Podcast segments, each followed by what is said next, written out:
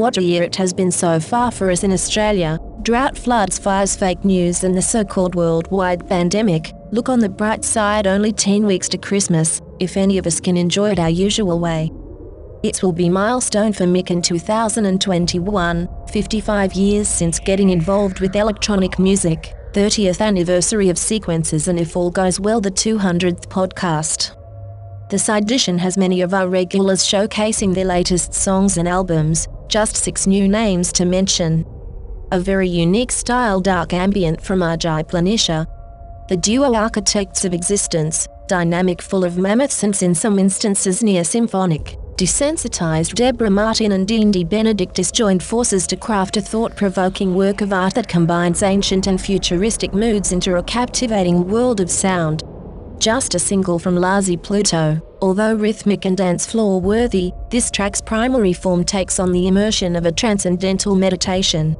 One of many projects from Frank Teicher under the name of Dirty Raum leaning towards synth and progressive rock. With his debut album Sacred Gift, Nader Vasa gave you of music as a perpetual gift to humankind, that in this case blossomed through him. Let's get the show on the road with the multi-instrumentalist modular and analog synthesis Lisa Bella Donna exploration of the Moog synthesizer system. This is Night Flight.